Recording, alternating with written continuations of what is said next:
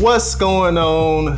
What's going on? Jay Sutton, I am back with another episode of the Destroying Doubt podcast. How do you say back in Spanish? You got me. Ah. No habla, no habla español on that one. I'm gonna work on that one. I'm gonna work on that one.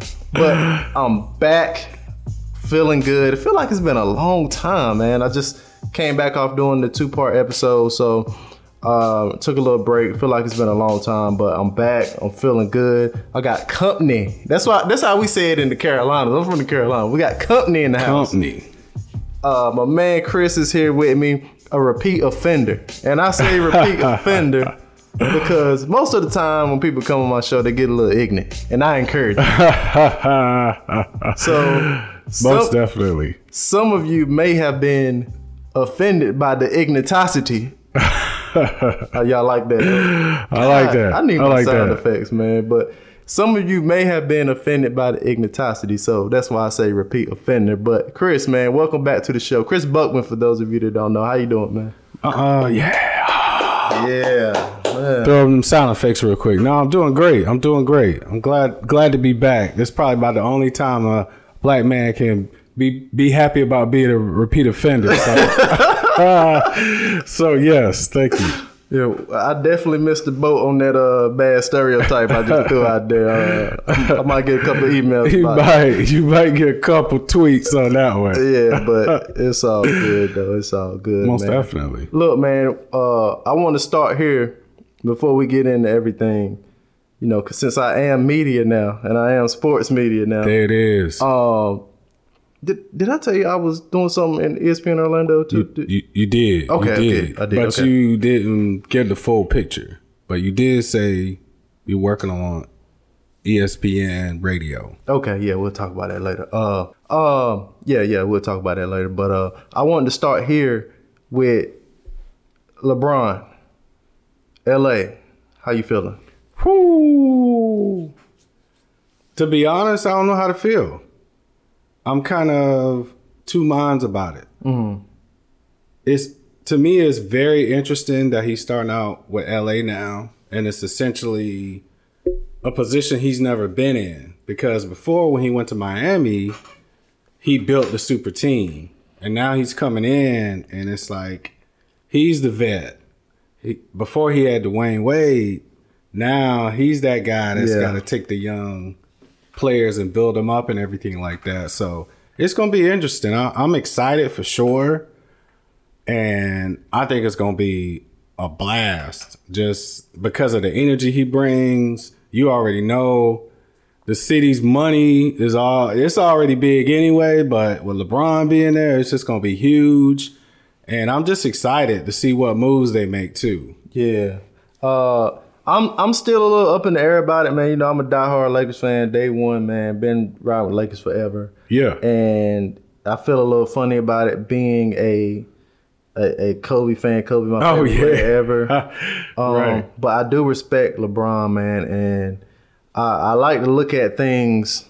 I'm an idealistic person. Yeah. I'm a I'm, you know I'm an idealist, and so I look at things outside of basketball, man. It's so True. much bigger than basketball, and I look at it like this man played in Cleveland almost his whole career. Yes. Would you want to retire and be like, man, I wish I would have went and played in LA? You know what I'm saying? Especially in professional sports, it's a short career. Yes. You know, you look back out, man, what could I have done if I would have went and played for the Lakers? And I think that's something that we all can apply that we can think about it. Like exactly. this man said, you know what? It's about my family. They want to live in LA. It's Mm-hmm. a better opportunity for my family. Let's do it. I'm, I'm gonna be great wherever I go anyway. So True. I, I respect that, and I think that's something that we all can apply because we're all so scary all the time. And he- Mm-hmm. he, was like, you know what? I'm LeBron. I'm going to LA. I want to play in LA. My family wants to be in LA. Let's do it. You know what I'm saying? Yeah. And with that, you know, I respect that, but also I respect the fact that he's he's answering a lot of people's criticism. So people always said, well, LeBron played in the East. You know, Right. it's, it's soft in the East. It's, it's cupcake. You know, a cakewalk. Exactly. Okay, all right. Well, here, look, I'm But going you to know the that, West. That was fair though. That was fair. Yeah, I- absolutely. I gotta say, but I'm I ain't mad though. I'm the. I, I consider myself a LeBron uh, defender sometimes. But Yeah. when people throw that the East conference thing. Yeah. I'm like, yeah, start scratching my head. Um, but he's like, you know what? Take this. Going to the West. There you go. All right. So people say he always got to play on the super team. He got to have the best players on the team. You know what? I'm playing with Brandon Ingram and, and these young boys and Yeah. Lonzo Ball and them. Now what y'all got to say? You know what I'm saying? So he's competing. Yeah.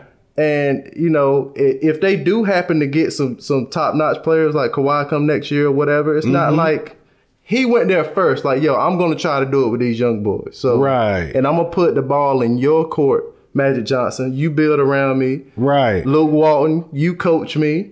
Right. You know what I'm saying? Everybody say I got to control everything. Look, shut up. I'm here to play ball. I'm here for my family. I'm here to win. Let's get it. So uh, exactly. I yeah. respect it on a lot of fronts, but uh, we'll see. Yeah, from the legacy perspective, I agree. Because I thought that when he went back to Cleveland, he went back for good. Because there's nothing like legacy. Like, think about MJ. You immediately think about him in Chicago. Did he go play with the Wizards? Yes. But most people just act like that Yeah, part didn't, even happen. Yeah, yeah, yeah. But man, that just made me think about Jay Williams. He was talking about how MJ dropped 50 on him when he was with the Wizards or Yeah. whatever. So I mean, you know, he was still MJ, but still, just for legacy purposes, I kind of wanted to see him stay in in Cleveland. But at the same time, I'm excited, like I said, because I think just him having that legacy is going to be different now because essentially I'm looking at it like he going to win a championship. So I've heard it said that his legacy is going to be everywhere he go. He win won a championship. Yeah. so he could be thinking about it like that too. He could be thinking about it from a perspective of the era we live in too, like how the old NBA guys wanted to play against each other. Guys didn't want to be friends. They didn't want to be on super teams. They Yeah. wanted to beat their rivals or whatever. And then also, if you look at just the job market, back back in the day, people used to be with one company. I was just retire. I was just get about the gold. Man, great minds think alike, man. Yeah, yeah. So you know, where nowadays, you know, your brand can you can go to any company. You know, it's all about your talent. It's all about your your your skill set. It's all about your personality. You can take that and work any company and still get paid. So I think in terms of just how things operate now, I think he from that perspective, I think he's falling in line with that too. So uh, I- we'll see. I think that that one team thing has quickly faded away, and it'll be a thing of the past. Just, 'cause just like you said, it used to be you start at a company, you die at that company. Exactly. Now, I think the average, I think, is like two to four years that people stay somewhere. Yes, you know what I'm saying. yes. So like nobody really cares anymore. People Mm-hmm. are doing them, and I'm a do me type guy, so I like it. Right. Yeah. You know same here. I think it's a millennial thing, is what they say. So I'll take it. But uh, last sports question I ask you is uh, Boogie. Oh. Boogie to the Warriors. How, how you feel about that? Wow. Wow. That's huge. But what I'll say about it too is he's still coming off that injury though. So, like we covered last time, we met through physical therapy. So, I know what it's like coming back from a torn Achilles. Let me It- tell you it's no joke. Let me tell you something. It's no joke. Jay Sutton with a bad knee is better than half them dudes on the bench. Oh my goodness. So Boogie Cousins with one Achilles is five times better than JaVale McGee. True, definitely. Oh no, no, I fully agree. But I just think when people have that vision of him at the start of the season, he's not going to be that guy. I don't think because he got to work his way back and then work his way in, back into NBA shape for his standards. So it's going to take a little time, but ultimately, wow, I had to give him big props because he was the one that reached out. And the whole story that I've been hearing is that nobody else in the NBA made him an offer. Yeah. And he was just sitting back like, okay, well, if y'all ain't gonna make me an offer, I'm gonna pick up the phone. And he picked up the phone and he made the trade happen. Well, So- I think he did get an offer, but it I think if I'm not mistaken, it's from like New Orleans, the team he was with. But it was like one of those offers like you didn't just beast out for us. You know what I'm saying? Right. It's like two years, two years, forty eight million or so. I can't remember. Don't give me the line, but it wasn't like, yo, you're Boogie Cousins. Exactly. So he was like, you know what? Let me take a, a minimum deal or one year deal and prove that I'm Boogie Cousins. right, right. So But I think the Warriors were the only one Yeah. that took him up on that. Yeah. And he had to call them. So I'm excited to be honest. I really am because I think as far as for how the Warriors play ball, it's gonna be interesting to see him in the lineup and just see how how much he changes their game. And then too, I'm excited for him because this is his opportunity to prove we love underdogs.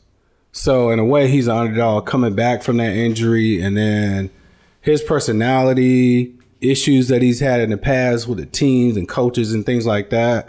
I think that him being in that environment with the Warriors and the fact that he's playing for that big time contract, I think people are gonna see really what he can do Yeah. in that type of environment. Like we were talking about culture. yeah, It's a little bit different culture, right? Yeah, that's the right culture to be in. Right? Exactly. So I'm excited, man. I'm excited. I can't believe that. I'm like, in a lot of ways, I think about it like, man, how did the Warriors get so lucky? Yeah. I'm like, every time you turn around, like they drafted people that just he just happened to turn into Steph Curry, one of the greatest shooters of all time. Oh, they just happened to draft Klay Thompson. So it's just interesting, man. So hey, I'm excited. And and the last thing I'll say is it, it's really difficult for me next season because Kevin Durant is my favorite player, Right. but he does not play for the Lakers. you know what I'm saying? I'm not True. a Warriors fan. True. I'm a Kevin Durant fan. True. But Ooh. LeBron is on the Lakers. So I want to see the, my. Lakers win, Oh. but I want to see KDB. So it's kind of True. difficult. And when it as it pertains to uh to KD, you know, I'm a I'm a fundamental guy. I'm a skills guy. I Right. love the skill and the fundamental of basketball and I you know, I like training younger people on the skills and fundamental of basketball. So Right. if I was to train someone young on basketball, I would teach them to play like Kevin Durant, not LeBron James. And that's no slight at LeBron. What I mean by that is LeBron is a freak of nature. He's 6'9", 2 whatever, jump over a, a building. And, you know, he uses athleticism a lot. Kevin Durant, if you look at his game, now mind you now, he's seven foot tall with a handle and cat like speed Yeah. you're, you're probably not going to have that either. But at any height, if you can perfect the skills and fundamental of basketball like Kevin Durant has, you you'll do good. So um, that's why KD is like so huge in my eyes. But uh, we'll see how it plays out in my emotions. But I ain't about to go on a, a, a two hour rant about my basketball emotions. But uh, we'll save that for my sports podcast that's coming up soon and on the ESPN radio. But anyway, um, my guest here today, he's been on the show before. Um, I'm trying not to eat up all his time talking about sports. Um, his name is Chris Buckman. We were in the military together, and if you go back and listen to the show, I can't remember what episode it was, but the, the title of the show was "Paying It Forward." And on the show, we talked about how when I was in my darkest moments and I was dealing with injuries, as we're talking about sports or whatever, Yeah. as I'm dealing with injuries and I'm dealing with depression and uh, all this anxiety, all this kind of stuff I'm dealing with. Um, one thing that helped me was his energy. Going to physical therapy every day and meeting with him, and just his energy uplifting me. And it, you know, his energy that he gave to me allowed me to build my energy up and get not only get through what I was going through, but give that same energy back out into the world to others. And Yeah. so what I didn't know and what you all didn't know, because we didn't talk about on the last podcast, what we want to talk about now on this podcast, on this episode, is the fact that he was dealing with his own individual struggle, his own individual uh, issues that he was dealing with that I didn't know. There's no way you could have told me that this man was going through what he was going through because of the energy and the positivity that he was giving off. And so that's what we want to talk about today. Uh, what he was going through and how he was able to smile throughout and how he was able to still help others throughout what he was going through. So, Chris, I'm gonna give you the floor. I'm gonna shut up, something that I haven't done uh, too good at so far. But I'm gonna shut up and just allow you to walk us through that situation, man. Man, it would take multiple shows for me to actually walk through all of it. But you really hit on the basics very well because I always look at it like this. Like they say treat people how you want to be treated, right? But I look at it like the platinum rule.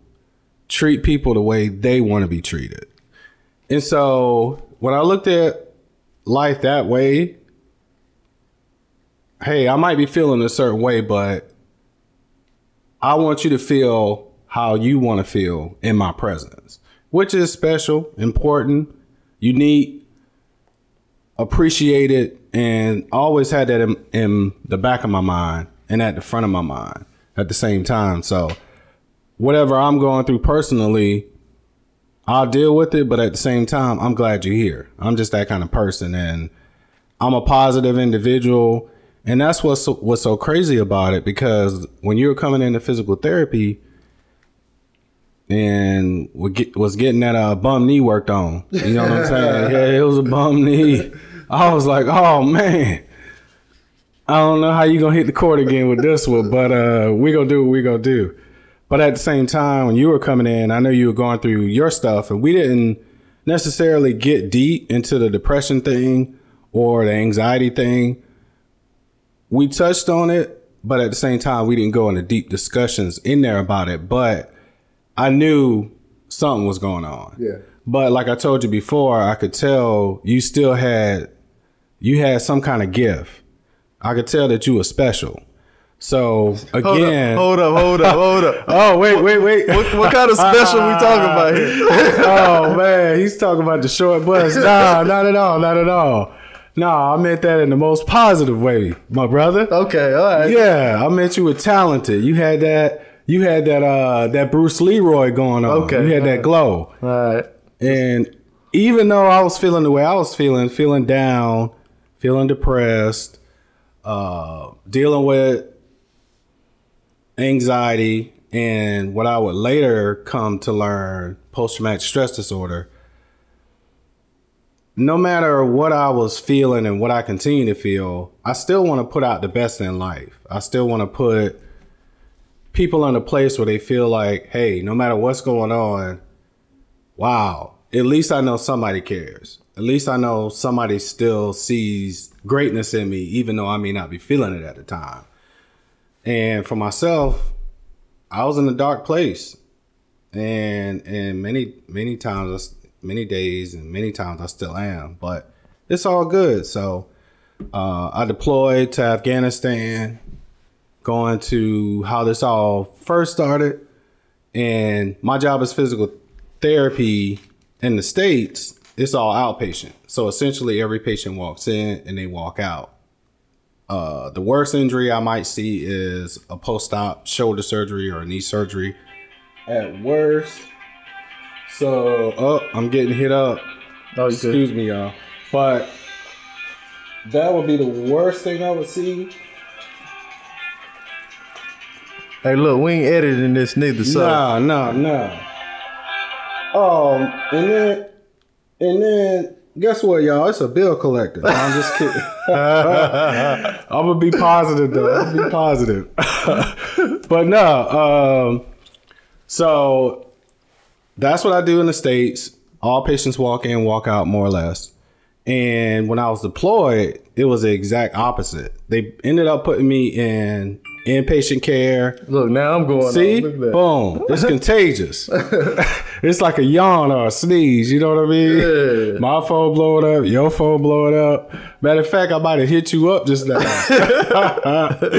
Man, what is going on in the booth today, y'all? I don't even know. I don't even know.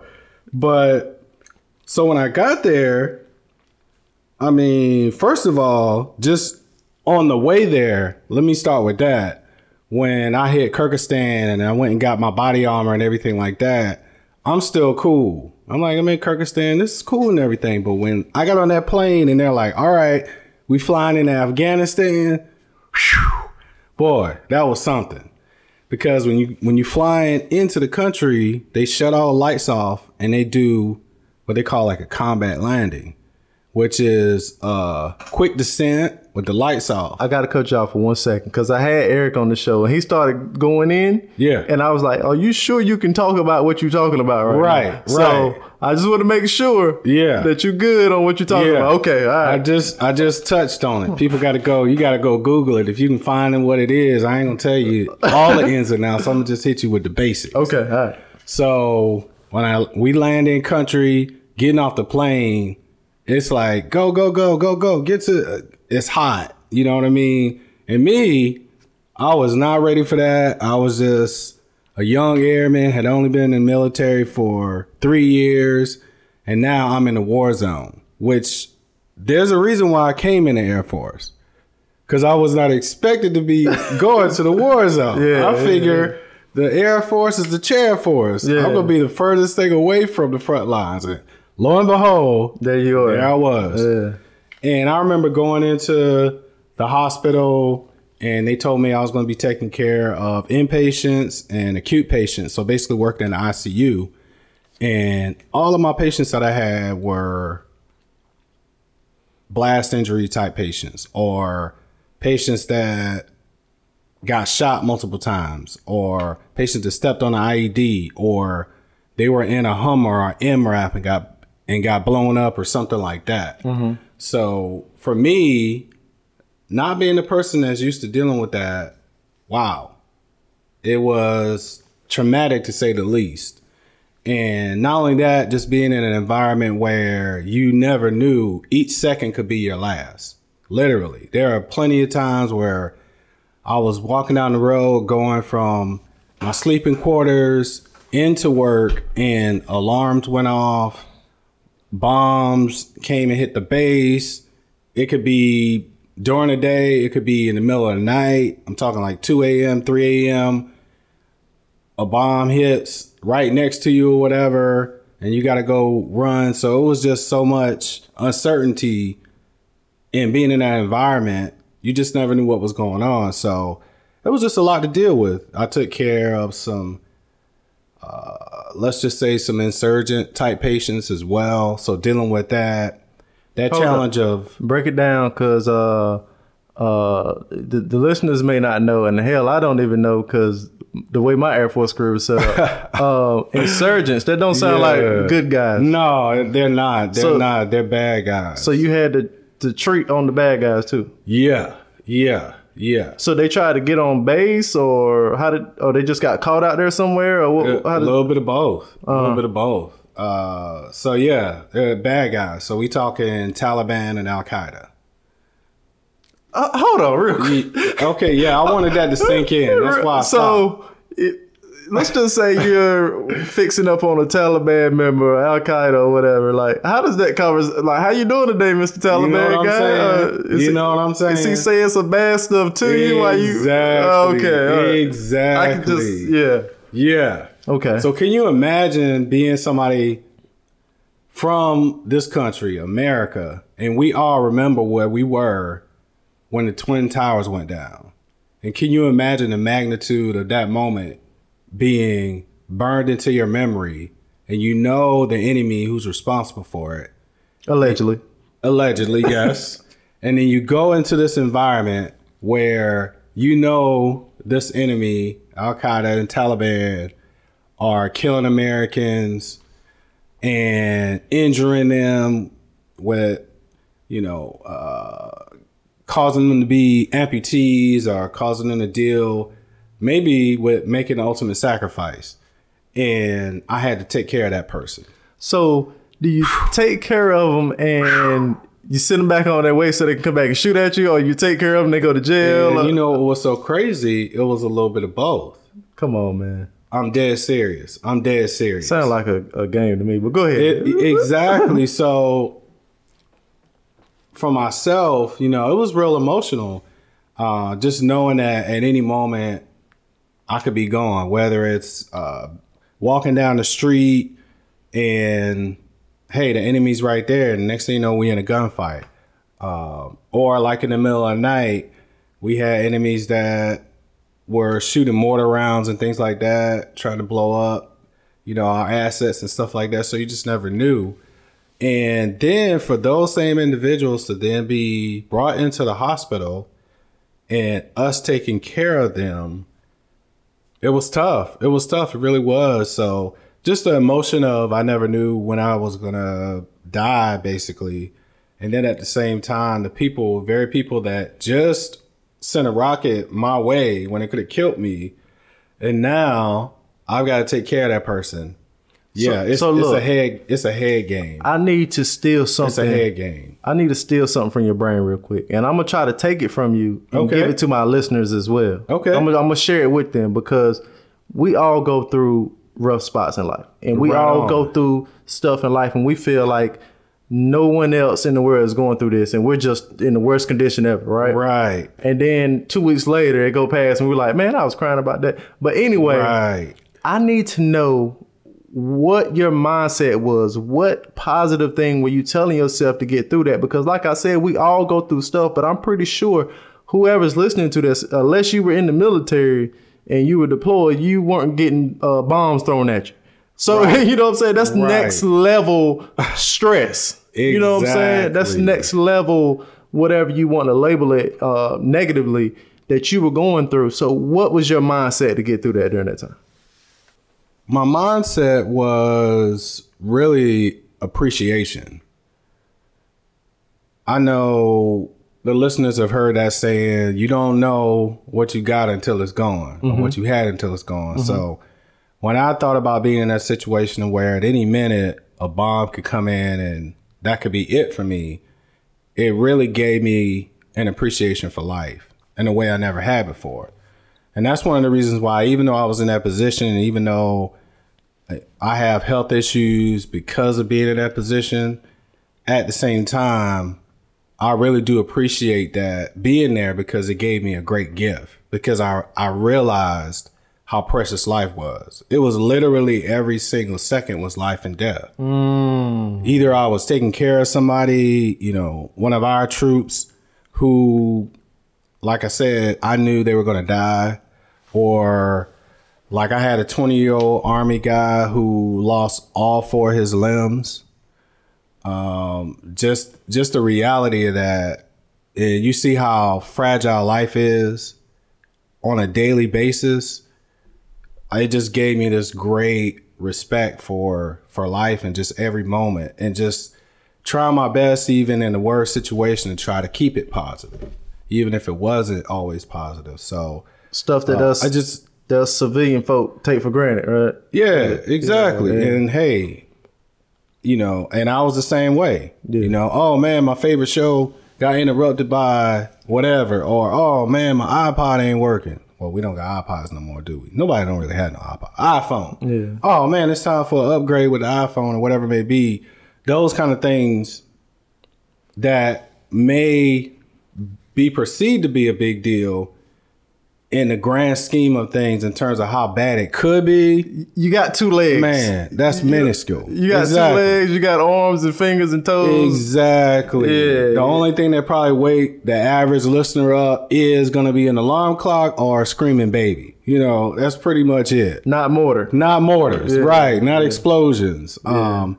So yeah, you know, it's just one of those things that that's what that's what it really did for me. It just really gave me an appreciation for life, and then also seeing the conditions that the Afghan population at large had to deal with. Because I mean, in Afghanistan, there are a couple cities where people have money and you know resources and everything like that, and go to school and everything, but in a lot of the country is very very poor.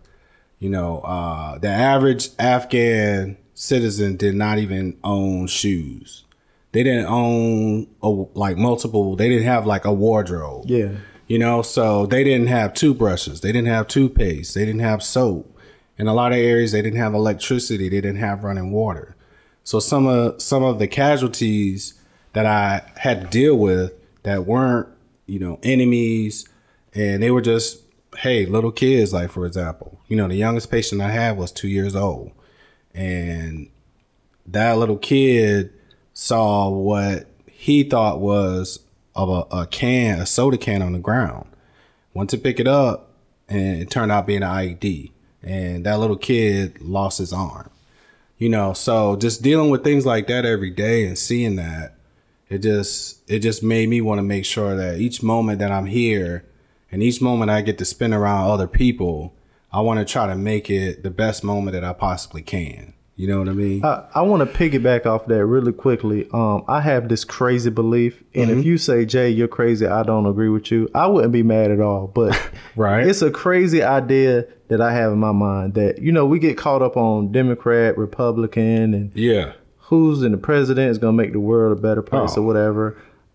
I personally believe that it all boils down to the people Yes. and it boils down to compassion for one another. Yes. And until we begin to understand other cultures and have compassion for their struggle and their fight and help each other, I don't think that it matters on the on the grand scheme of things. I think Yeah. that has to be like at the forefront. And, uh, and the Exactly. crazy example that I have in my mind is something that I was always so passionate about was, and I still am to a degree, is uh college athletes being paid.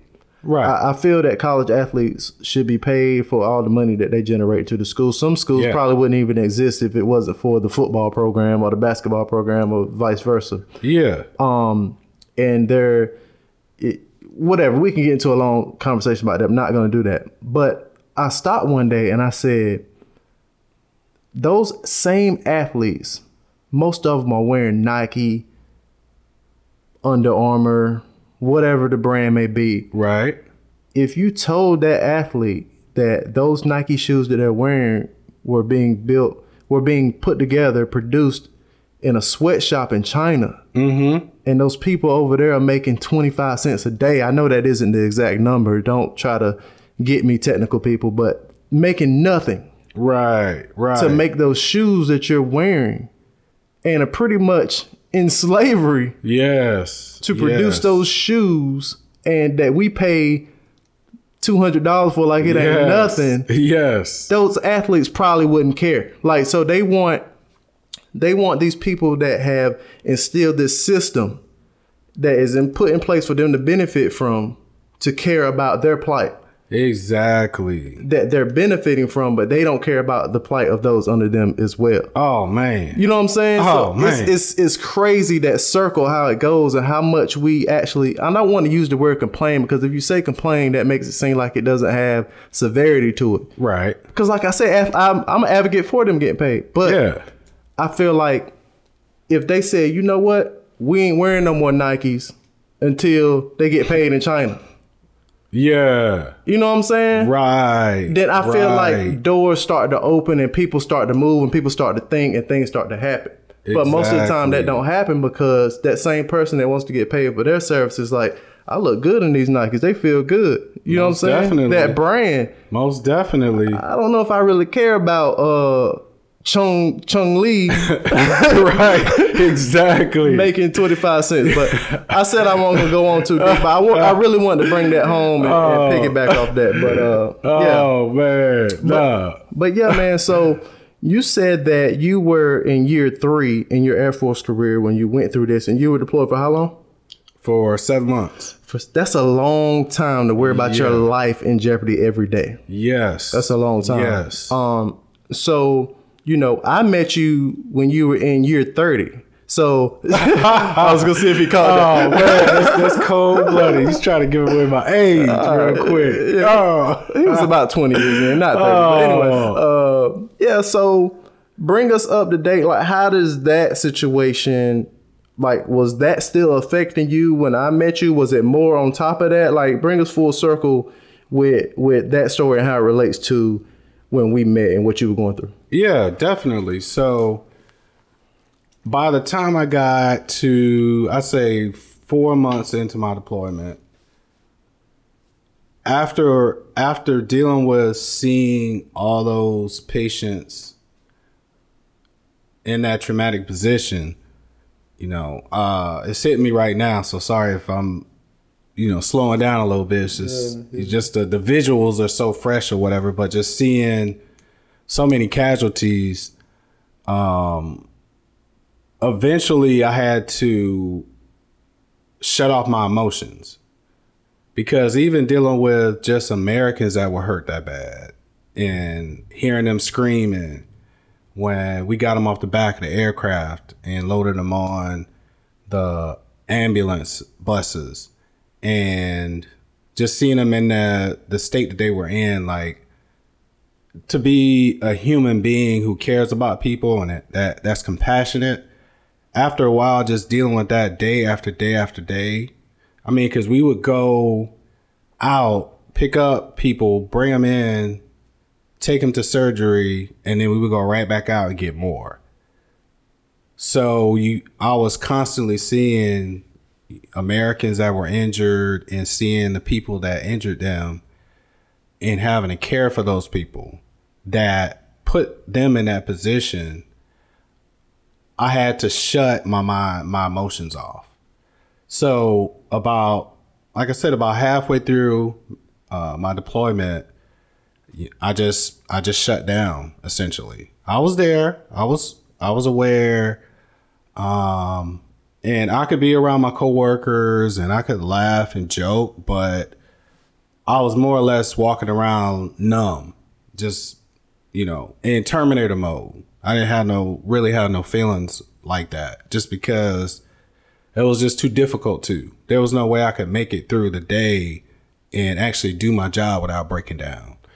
So when I came back and dealing with just being back in the great US of A and dealing with with traffic and people cutting you off trying to get where they're trying to get and uh, dealing with people complaining in Walmart because they want to get a they want to return something and they can't get cash they got to get a gift card.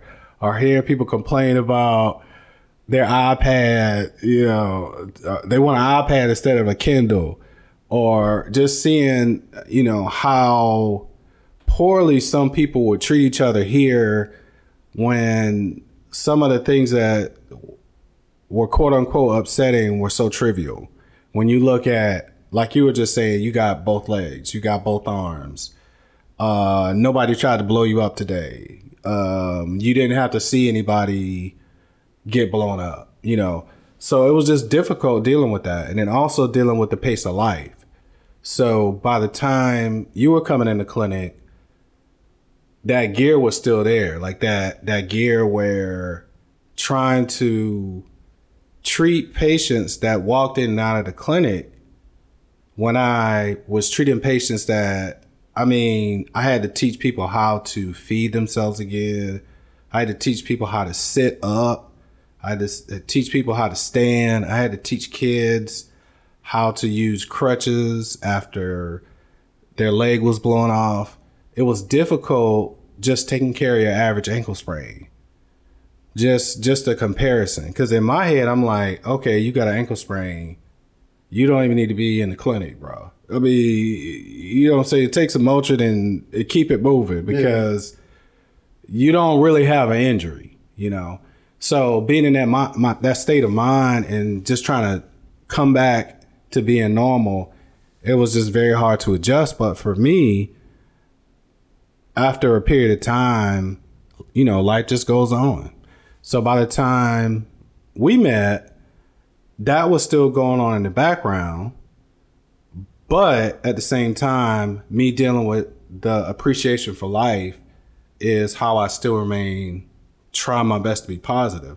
But when you were coming in the clinic, essentially, it was almost like I was two people, you know, um, in a lot of ways, very positive, uh, trying to give out the best that I could possibly give to people. Always trying to smile, always trying to laugh, always trying to joke, always trying to make sure every patient that came in the clinic got the best care I could give them. But at the same time, I was in a lot of pain. Um, I was depressed. Um, I had really bad anxiety. Uh, just dealing with personal relationships like friendships and um, um, just intimate relationships were difficult just because just the perspective of life has shifted. You know, um, like a friend of mine said about just being deployed and being in that experience and coming back it's like the world doesn't make sense anymore. You know, your whole perspective is shifted because we literally saw death. We li- we literally saw, you know, people pass away. You know, I lost a lot of patients, so seeing that, um, it it just made it just makes just the everyday things just difficult. So, um, yeah, it was hard to find purpose. Uh, we talked about that. Yep. You know, that's where that's what your big thing is that I appreciate about you is is uh, you you you know what your purpose is, and you you and I knew that about you, and so for my appreciation for life and appreciation for you, I wanted to make sure that I supported that, but at the same time, outside of work, uh, it was ugly. You know, I would, and I still do sometimes. Some days, you know, uh, I'm suicidal and it's not even one of those things that that's that's the crazy thing about depression and suicidal ideation is not one of those things where I'm sad. It's not sadness, you know, and it's not that I have a lack of appreciation for things. I mean, I can tell you everything that I am grateful for, but I'm still depressed. Like that's the difference. You know, a lot of times, hey, I lost this this job or whatever. That might make me sad, quote unquote. Or I wanted to get a red Benz, but all they had was black. Oh man, that might make me sad. But depression is just something completely different. Uh, so whenever I looked at my life, it was difficult for me too, just from a mental perspective, because I started comparing my situation to the people that I took care of when I was deployed. And I know one of the biggest things that I can't remember who where the quote came from, but you probably heard it. Compassion is a thief of joy, or comparison is Comparison a is thief of thief- joy. yeah, thief of joy. yeah. So I couldn't really give myself room to be feeling the way I felt. So it's like I, I carried around and still sometimes carry this guilt because I've seen people with real problems, with real challenges. So, how can I possibly have post traumatic stress disorder when I took care of somebody that lost their arms and legs? Yeah. Or somebody that, you know, um, they're on a colostomy bag now, or whatever the case may be, or somebody that lost their eye, or lost a part of their face or whatever it be. You know, it's hard for me to, and it still is. It's just hard for me to to deal with the challenges in my life compared to that those type of individuals' challenges. It's like it's not fair for me to compare what I'm feeling to what they must be feeling. So a lot of a lot of uh, just just the difficulty was from that perspective. So just trying to hype myself up and trying to find positive things to think about, gratitude, practice.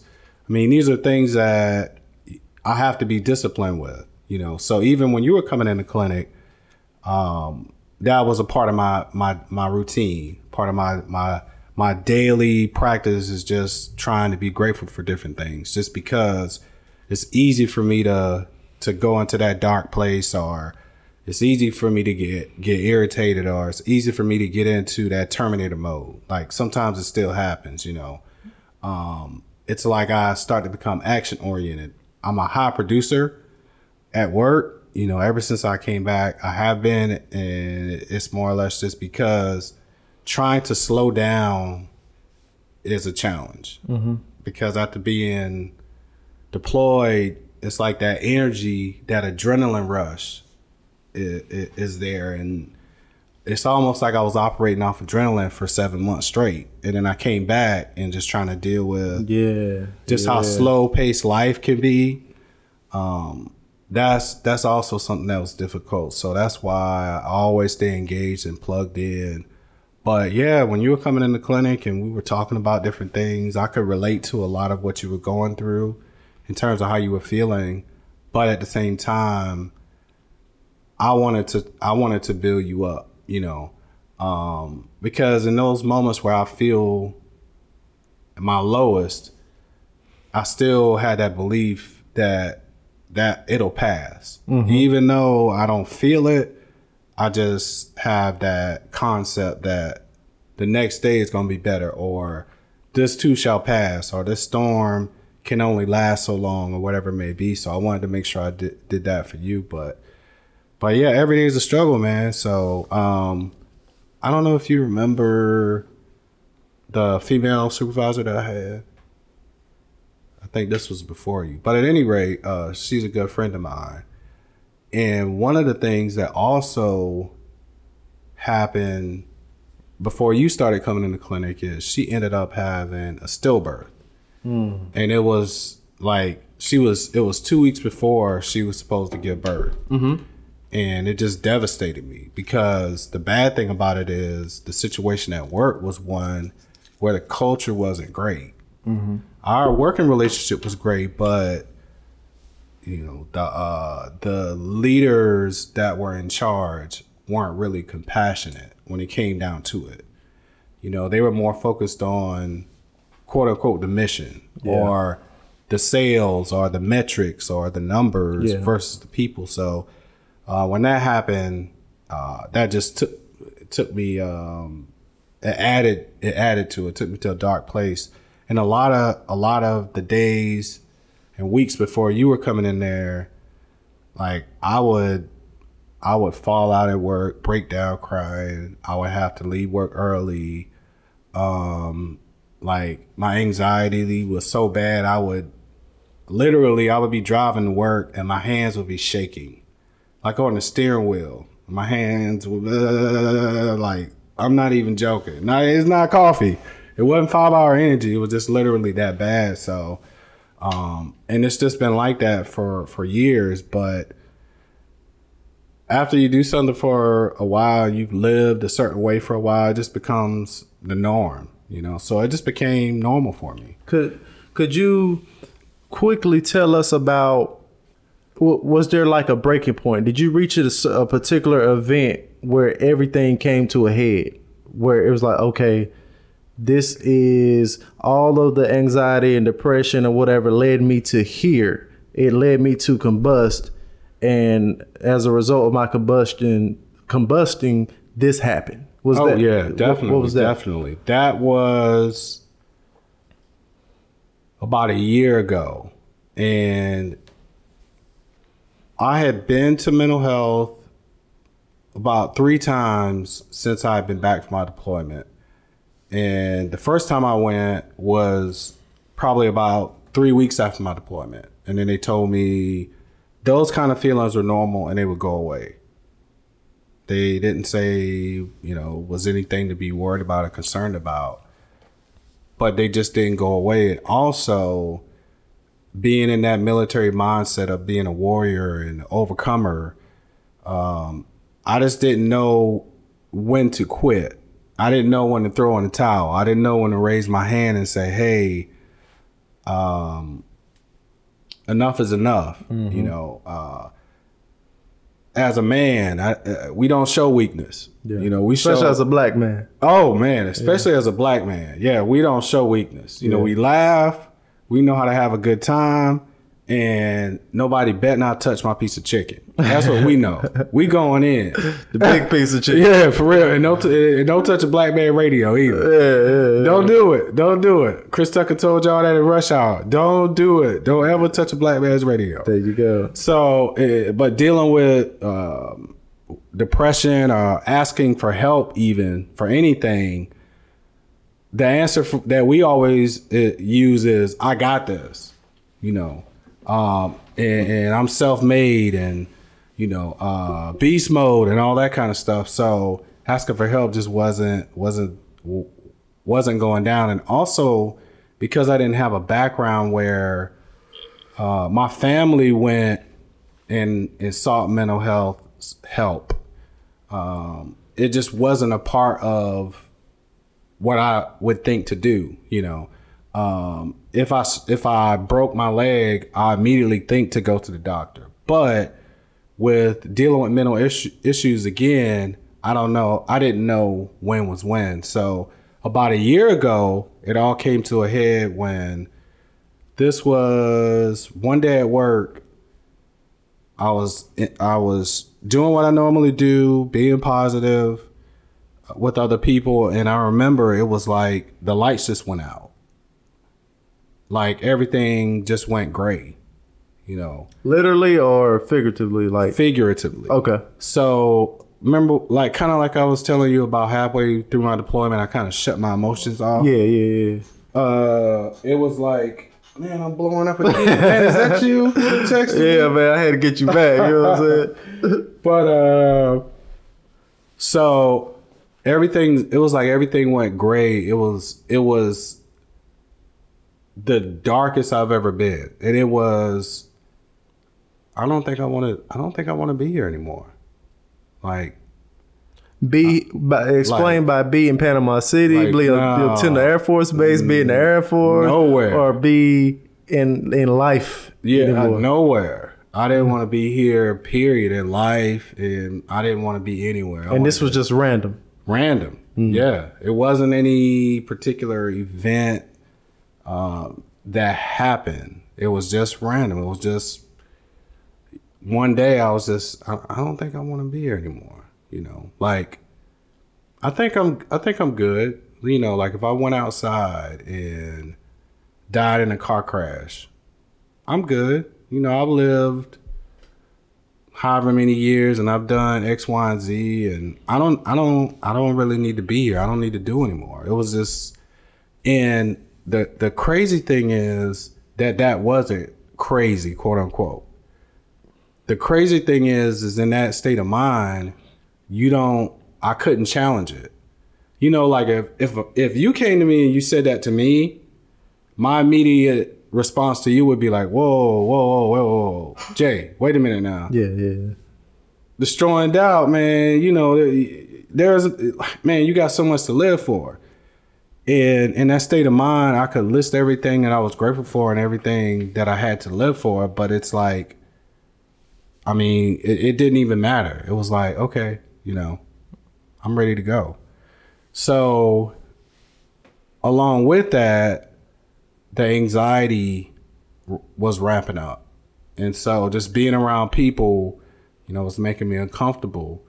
And so at this point, mental health had only seen me and given me techniques and tools like deep breathing and grounding exercises and stuff like that, which helped to help to a point, but they had not prescribed me with any medication and they never gave me a diagnosis.